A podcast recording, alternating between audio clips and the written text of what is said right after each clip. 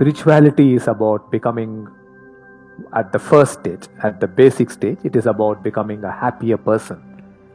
The final stage is, of course, becoming an enlightened person.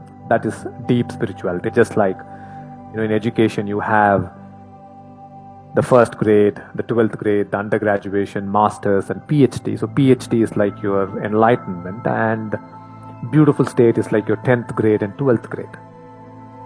So, uh, so spirituality is about learning to live in these beautiful states. So, uh, so you must understand that spirituality is not a way of life. It's not something like okay, morning I'll be uh, uh, I'll do whatever I want to do, and evening I'll become spiritual, and just before going to bed I'll become religious and pray and to go to bed.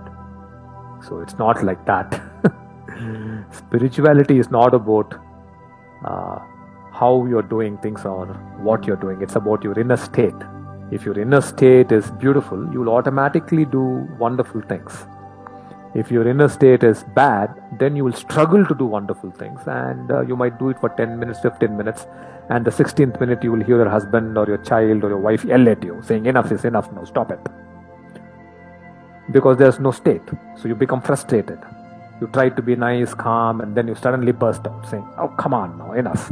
So, spirituality is about making your inner state natural and that inner state reflecting in your daily life.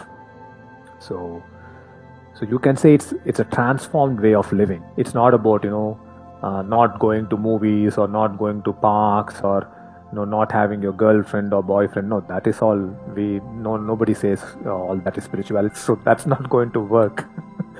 It is about you being in a beautiful state and enjoying each of these relationships, enjoying your relationship uh, with the boyfriend or the girlfriend, or the person you love, enjoying your education, enjoying what you're doing, enjoying your parents, enjoying your teacher. It's about actually bringing beauty into that relationship.